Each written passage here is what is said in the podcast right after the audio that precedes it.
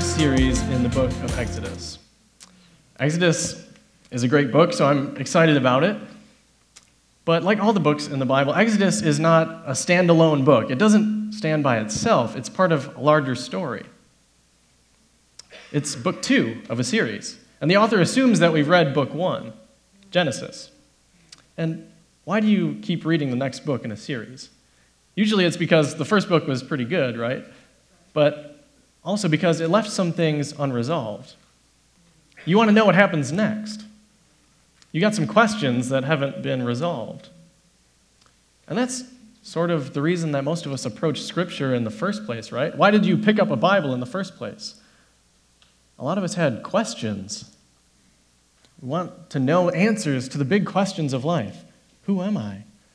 Who is God? Why is this world so messed up? And what's God doing about it if He's out there? Well, Genesis answered a few of those questions, but it left some other questions unresolved. So we come to Exodus with that tension. See, God showed that He was doing something in the book of Genesis, but it's not all clear yet.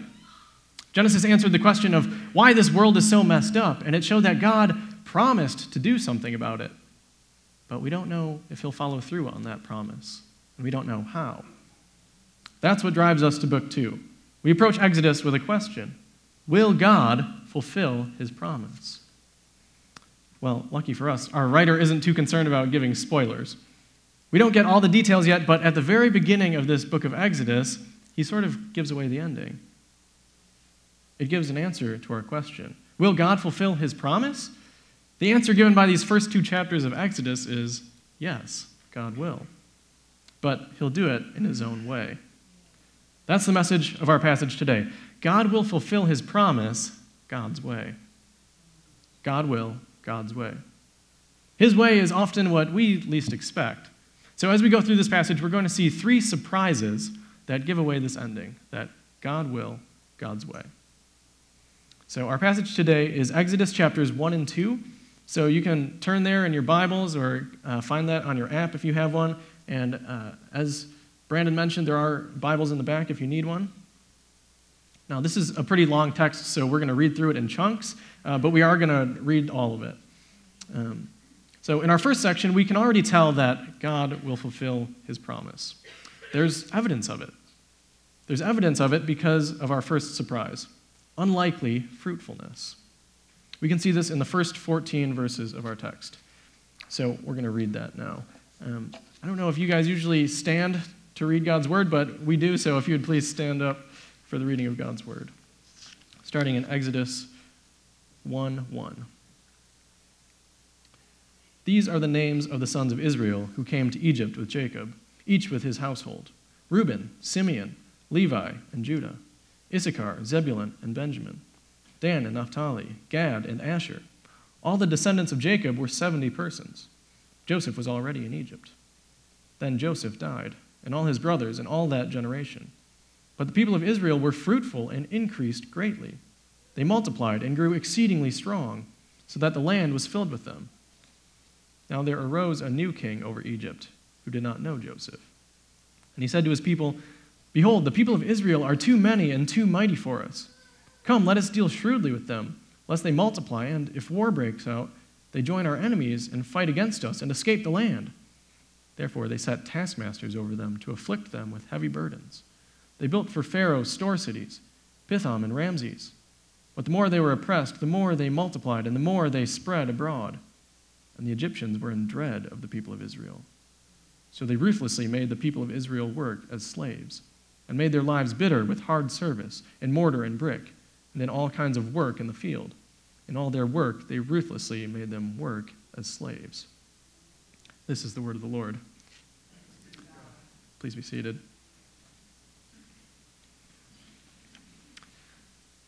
Well, this book of Exodus begins on the same note that Genesis ended. Jacob and his sons went down to Egypt, and they died there. Death was an ever present companion in the book of Genesis. Everywhere we heard about people dying. But here, in the midst of death, God continues to bring life. Look at verse 7. If you're familiar with the book of Genesis, then this verse should ring some bells. It says, But the people of Israel were fruitful and increased greatly. They multiplied and grew exceedingly strong, so that the land was filled with them.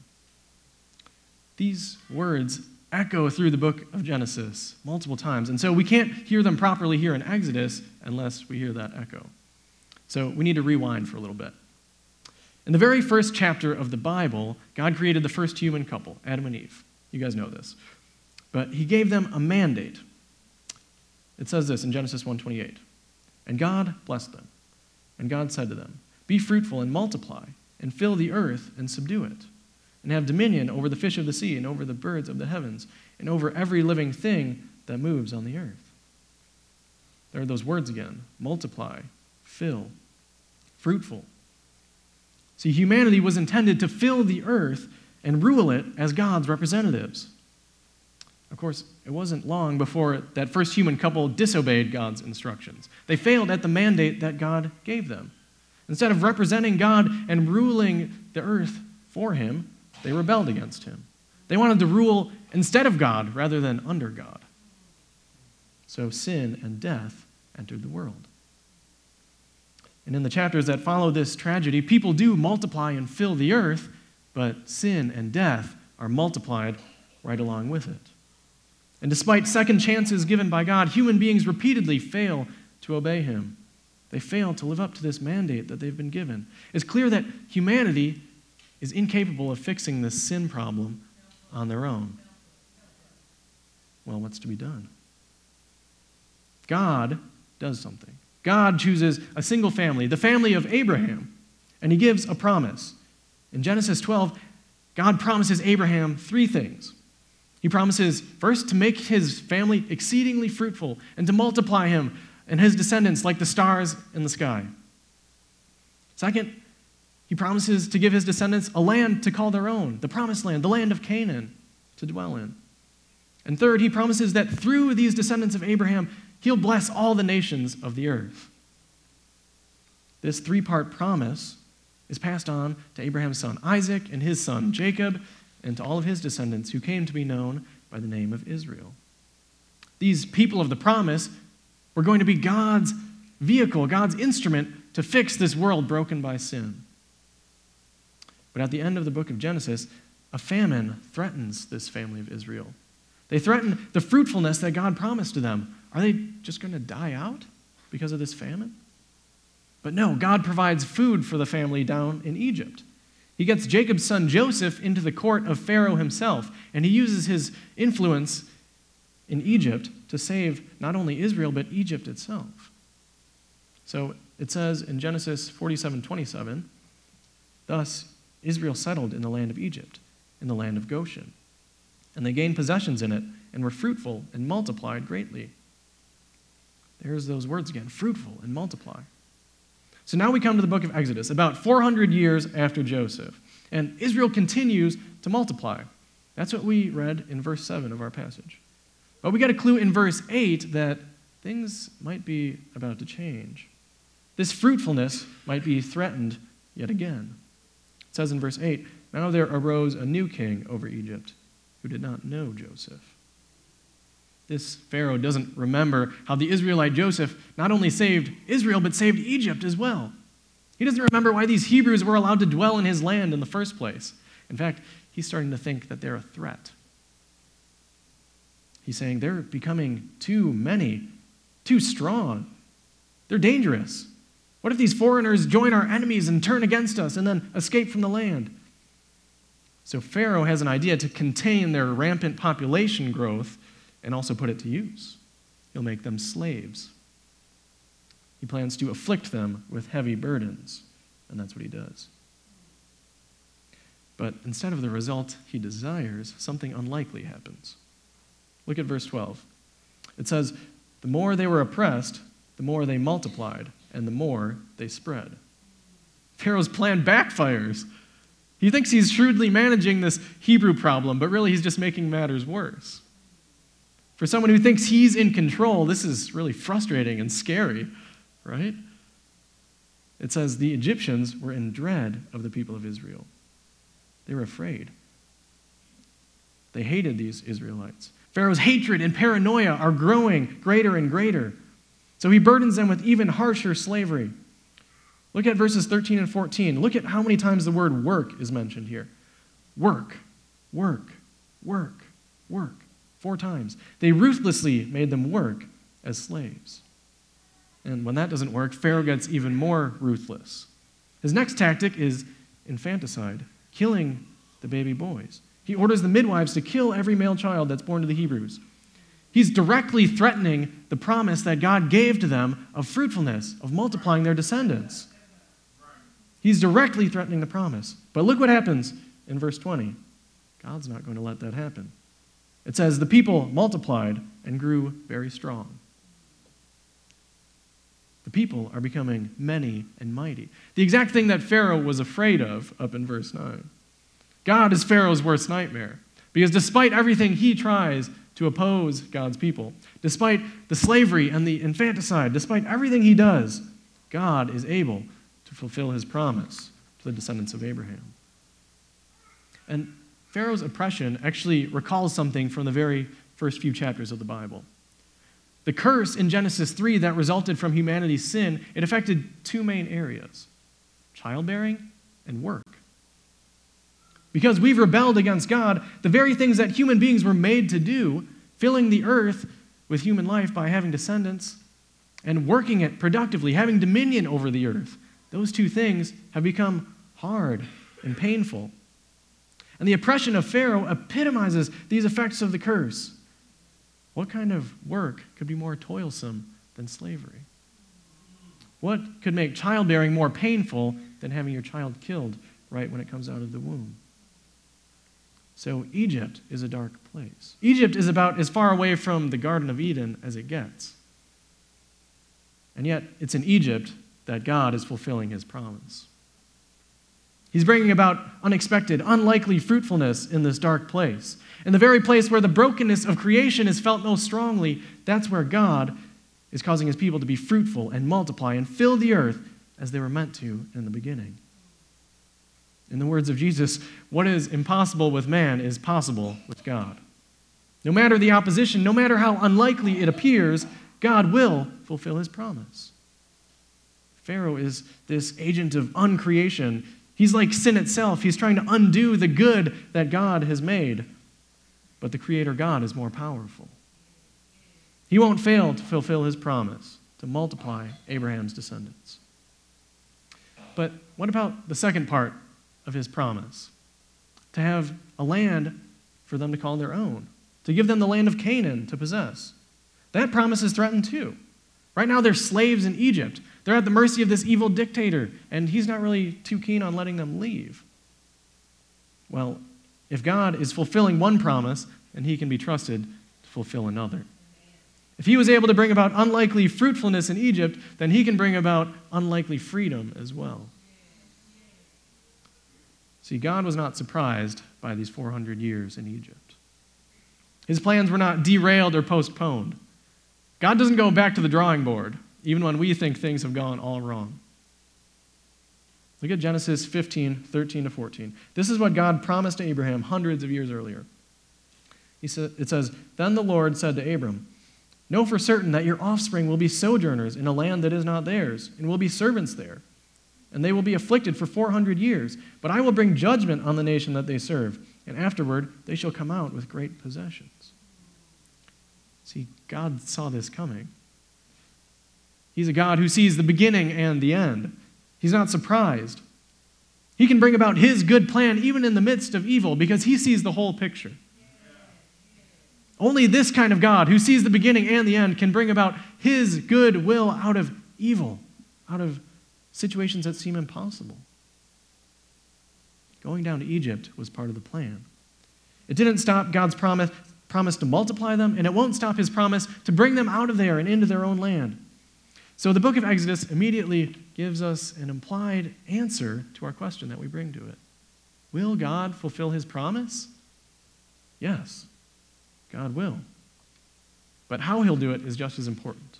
God will God's way. In the next section of our text, we see another surprise, and we start to realize that God's way isn't what we might expect. We can tell because God works through unlikely heroes. Let's continue reading in verse 15 of our text. Then the, the king of Egypt said to the Hebrew midwives, one of whom was named Shiphrah and the other Puah, When you serve as midwife to the Hebrew women and see them on the birth stool, if it is a son, you shall kill him, but if it is a daughter, she shall live. But the midwives feared God and did not do as the king of Egypt commanded them, but let the male children live. So the king of Egypt called the midwives and said to them, Why have you done this and let the male children live? The midwife said to Pharaoh, Because the Hebrew women are not like the Egyptian women, for they are vigorous and give birth before the midwife comes to them. So God dealt well with the midwives, and the people multiplied and grew very strong. And because, because the midwives feared God, he gave them families. Then Pharaoh commanded all his people Every son that is born to the Hebrews you shall cast into the Nile, but you shall let every daughter live. Now, a man from the house of Levi went and took as his wife a Levite woman. The woman conceived and bore a son. And when she saw that he was a fine child, she hid him three months. When she could hide him no longer, she took for him a basket made of bulrushes and daubed it with bitumen and pitch. She put the child in it and placed it among the reeds by the river bank. And his sister stood at a distance to know what would be done to him. Now the daughter of Pharaoh came down to bathe at the river, while her young women walked beside the river. She saw the basket among the reeds and sent her servant woman, and she took it. When she opened it, she saw the child, and behold, the baby was crying. She took pity on him and said, This is one of the Hebrews' children. Then his sisters said to Pharaoh's daughter, Shall I go and call you a nurse from the Hebrew women to nurse the child for you? And Pharaoh's daughter said to her, Go. So the girl went and called the child's mother. And Pharaoh's daughter said to her, Take this child away and nurse him for me, and I will give you your wages. So the woman took the child and nursed him. When the child grew older, she brought him to Pharaoh's daughter, and he became her son. She named him Moses because, she said, I drew him out of the water. Let's stop there for now. Well, in this passage, we see Pharaoh going from bad to worse. But really, he's sticking pretty close to the evil dictator playbook. I mean, how do you prevent people from rising up against you? You make them do harsh, demeaning labor, and you take out all the males. If they don't have any young men to fight for them, then they can't rebel against you, right? And it's even better if you can turn their own people against them and have them do your dirty work. So, what does Pharaoh do? He asks the Hebrew midwives to kill the Hebrew boys. It's common sense, really. He, he learned this in Authoritarianism 101. It's the basic playbook for evil dictators. But Pharaoh's common sense is running into problems. His usual tactics aren't working because this is an unconventional uprising. This isn't an armed rebellion, it's not a coup. Israel is becoming many and mighty, but they aren't going to fight against him as he fears. The heroes who will oppose him are not the ones that we might expect, and certainly not what he expects. Pharaoh thinks that the Hebrew males are a threat to his power, but really, it's the females. First, these Hebrew midwives foil his plans and deceive him. He thinks he can coerce them into murdering their own people, but it turns out that these women fear someone else more than Pharaoh. It says twice the midwives feared God. They feared God more than man. It's something that I'm sure you guys saw in your series in Acts. It's something that we've seen throughout church history that God can do amazing things with just a few people who fear him more than all else. He can use a couple of midwives to foil the plans of a dictator. But we tend to think more like Pharaoh than God, don't we? We expect the course of history to be directed by people who are strong and influential. We expect God to play by the world's rules, using people who are capable and strong to do his will. But God's ways are not our ways. Sometimes we count out ourselves or others from doing something because we lack some ability but really, all God wants is someone who's faithful. Sometimes God doesn't need a person who's strong. Sometimes He just needs somebody who fears Him above all else. Of course, these midwives aren't the only people who God works through in this story. He even uses people who don't know Him. Everyone who Pharaoh fails to recognize as a threat turns out to be one. First, these Hebrew midwives, then the mother and sister of Moses, who put him in the river in a basket, and then Pharaoh's own daughter, who takes the child out of the water and makes him her own. The seeds of Pharaoh's undoing are planted by the people he ignored, the women. Because God is causing this unconventional uprising, and he's using unexpected heroes. Notice a couple more ironies in this story. Pharaoh thought he would turn the Hebrew midwives against their own people, but God turns his own family against him. Pharaoh thought the Nile River would be a means of destruction for the Hebrew boys, but God uses it as a means of salvation for baby Moses. Pharaoh is trying to undo Israel with cruelty, but God is undoing Egypt with mercy, shown by these unlikely heroes. See, Pharaoh thinks he's in control, but he's never been in control. Everything that he meant for evil, God can use for good. God won't be stopped from fulfilling his promise, he'll do it his way, with the people Pharaoh at least expects. But there is one male Hebrew who Pharaoh was right to be worried about. He's named Moses. He's an unlikely hero, too, because he really ought to be dead. The Nile should have killed him. Pharaoh's daughter should have killed him. But instead, she saved him. Moses, the boy who lived. We already know that he's going to be special. I mean, why are we zooming in on this one baby boy? And his story is the kind of story that we're familiar with. In the midst of death and hopelessness, one person survived a spark of hope. And besides his unique birth, he also had a unique upbringing. He's nursed by his own mother, but then he's adopted into Pharaoh's family. He's an Israelite and yet an Egyptian, a slave and yet a prince. He's going to be no ordinary man. Surely he'll be the one to save his people. He'll be like Joseph who came before, right? An Israelite in Pharaoh's court who uses his power and his position to save his people. Well, let's see what happens next, picking up in verse 11 of chapter 2. One day, when Moses had grown up, he went out to his people and looked on their burdens. And he saw an Egyptian beating a Hebrew, one of his people. He looked this way and that, and seeing no one, he struck down the Egyptian and hid him in the sand. When he went out the next day, behold, two Hebrews were struggling together. And he said to the man in the wrong, Why do you strike your companion? He answered, Who made you a prince and a judge over us? Do you mean to kill me as you killed the Egyptian? Then Moses was afraid and thought, Surely the thing is known.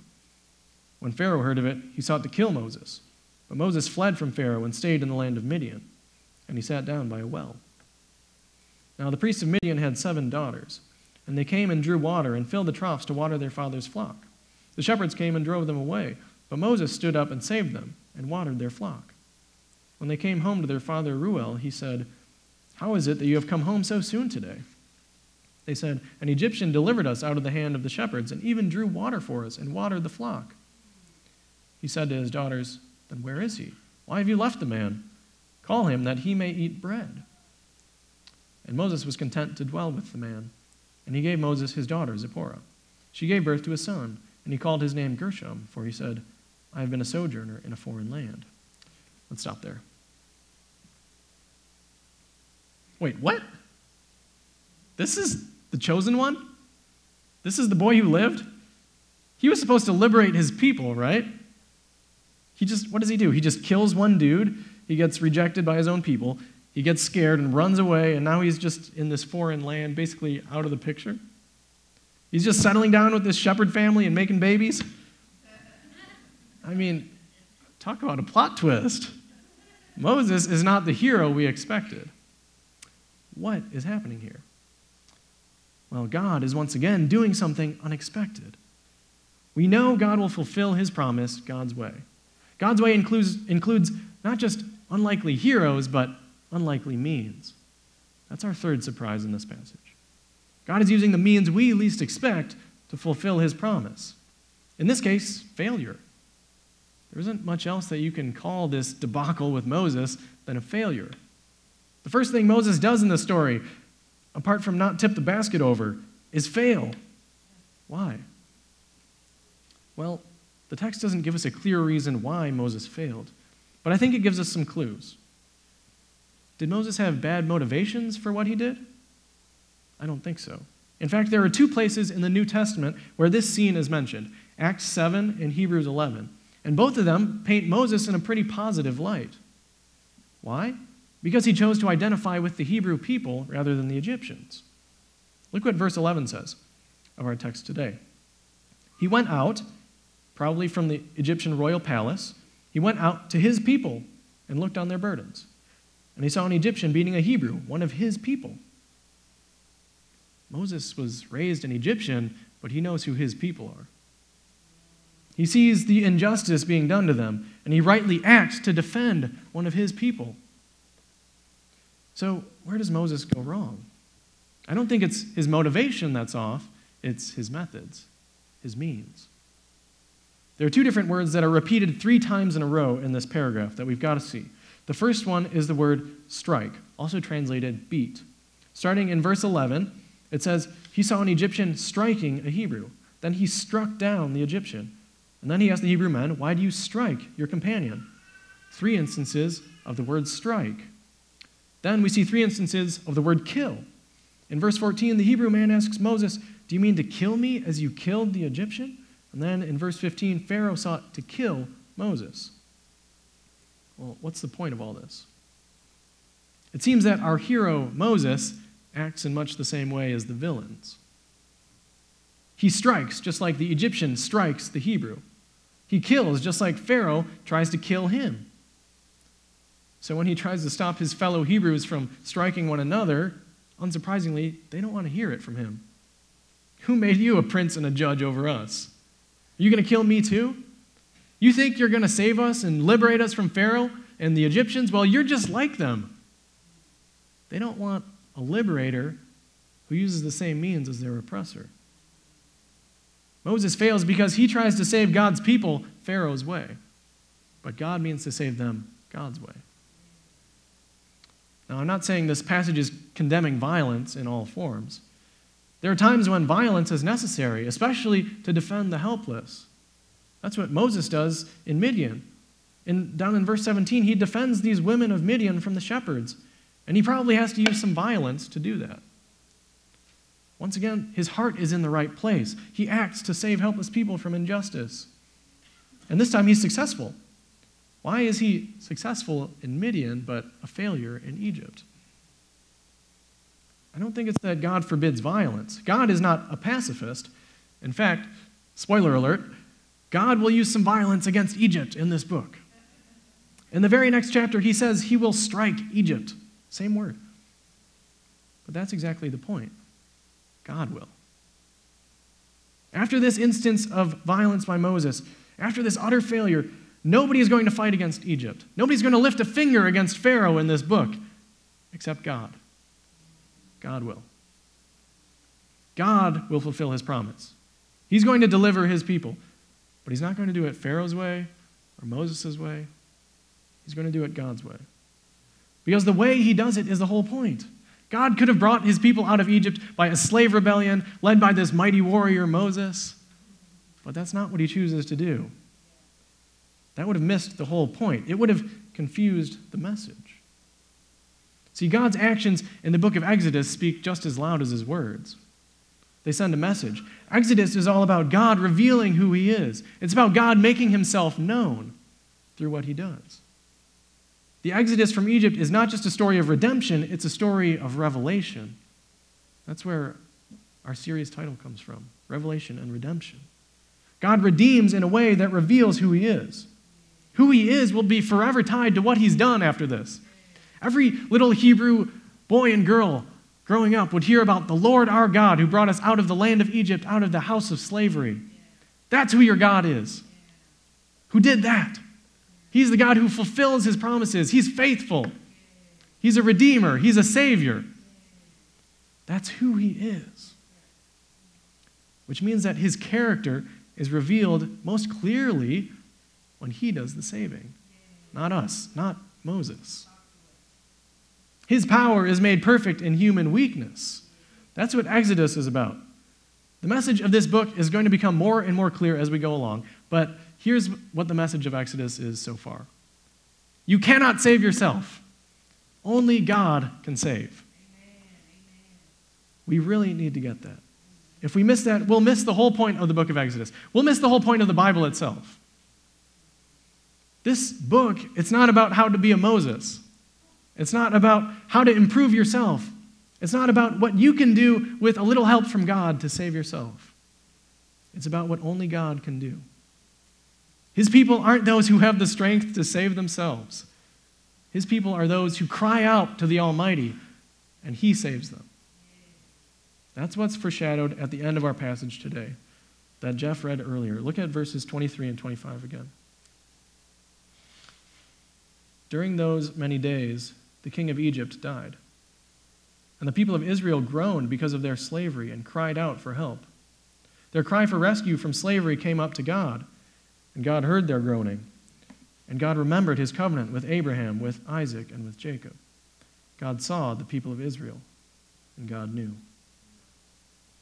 God heard and remembered and saw, and God knew. That's, that's an interesting way of putting it, right? Because God sees and hears everything. God forgets nothing. God already knows everything. It's not as if God was taking a nap for the past 400 years and then these cries of the Israelites just disturbed his slumber. It's not like he was lacking motivation, like he didn't want to get up out of bed and then all of a sudden the Israelites cried out and he decided to do something. But he's about to act in a new way. And it is a response to his people crying out to him for rescue. God acts precisely when he means to, but in his providence, he causes it to coincide with his people depending on him, crying out to him in prayer. Why? So there's no confusing who the Savior is. You only cry out to God like that when you realize that you can't save yourself. When you realize that only God can save, that's when you cry out to Him in prayer. God works through these unlikely means of human failure and weakness and dependence so that God alone is recognized as the Savior. And God gets the glory. I know some of you have been crying out to God for something for a long time now.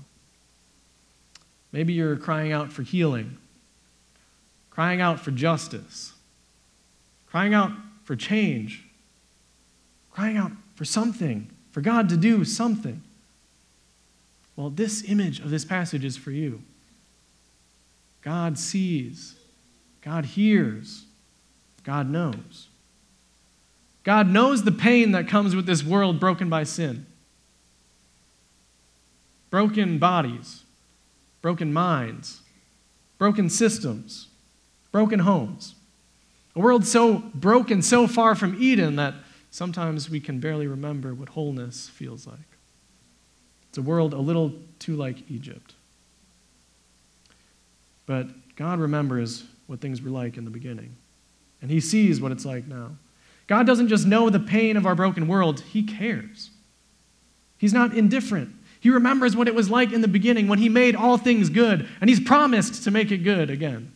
Amen. He's promised to make things whole. He bound Himself to that promise in a covenant made to Abraham, to Isaac, and to Jacob, and God never forgets His covenants. For the people of Israel in our text today, that means God will fulfill his promise to bring them out of slavery and into their own land. But for us, it means something far better. Because in the fullness of time, this very same God came and visited his people in human form. He was born of a woman, born of a descendant of Abraham. He came to forge a new covenant in his own blood. He saw our pain with human eyes. He heard our pain with human ears, and he knew it in his own human flesh. He made a covenant in his own blood so that we could be freed from slavery to an even crueler master than Pharaoh sin itself. That original agent of uncreation that's trying to undo what God has done. But God the Son, the creator of all things, was broken so that his creation could be made whole.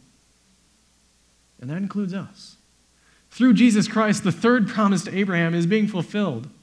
Blessing on all the nations of the earth, whoever would believe in him.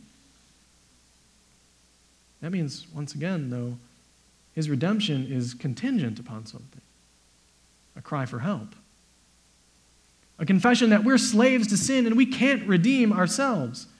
Human weakness and dependence, those are God's unlikely means of redemption. Salvation comes through the most unlikely of heroes Emmanuel, God with us, not to conquer and kill, but to die. And the most unlikely of means repentance and faith, a simple cry for help. That's God's way. The problem is that we often want to be saved our own way. We want to save ourselves. We want to be saved our own way, not God's way. We're like Moses, we pursue the right goal with the wrong means. There's something within us that wars against the kind of salvation that requires us to be weak rather than strong. But that's the only salvation there is. There are likely some of you here today who have never really trusted in God to save you.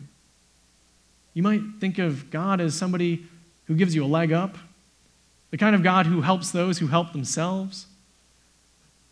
You might think of God as just somebody who helps you to save yourself. If that's you, then God's word to you today is stop trying to save yourself. Only God can save. Trust in Jesus Christ and you'll be saved. But maybe you've already done that. Maybe this all seems really obvious to you. God's message to you is don't forget who saved you. You'd be surprised how easy it is to forget. One of my favorite passages in the Bible comes in Deuteronomy 6, where Moses warns the Israelites about the dangers of forgetting. He basically says this When you get to the promised land, don't forget who got you there. When you experience rest in Canaan, don't forget slavery in Egypt and the God who brought you out of it. Because when you forget who saved you, then the false gods of all the people around you start to look a lot more useful a lot more worthy of worship. Money, likability, knowledge, education, the perfect outfit or the perfect put together family. What's the false God that you're tempted to worship? If you're basically a self saved person who just needs a little leg up, then those seem like just the gods you need. So why not bow down and worship? But if you remember that you were a slave, that you were helpless, and you cried out and God saved you, then you realize just how worthless those false gods are. So may you never forget your exodus. May you never forget the God who saved you. Let's pray. God, thank you that you hear our cries. Thank you that even though we human beings have rebelled against you, you've been working even thousands of years ago to bring about our redemption through Jesus Christ. You did not leave your creation and leave your people to their own devices to suffer in the sin that we've brought upon ourselves. But you acted, God. You sent your own Son to die for us so that we could be forgiven, so that we could be redeemed. Thank you, Jesus. Father, I pray for each person here. I pray for those who haven't put their trust in Christ, that they would humble themselves, that they would cry out to you and be saved, Lord. And I pray for those of us who have done that. Father, don't let us forget what you've done. Don't let us even though we've been saved by Christ, start to rely on ourselves. Don't let us turn to the false gods of the people around us. God, let us remember what you've done for us. So, Lord, I ask you to be present now as we worship you. Fill us with your spirit, that you would be glorified, and that we would know deep down in our souls that only you can save, that we belong to you. Lord, would you get all the glory today? Pray in Jesus' name.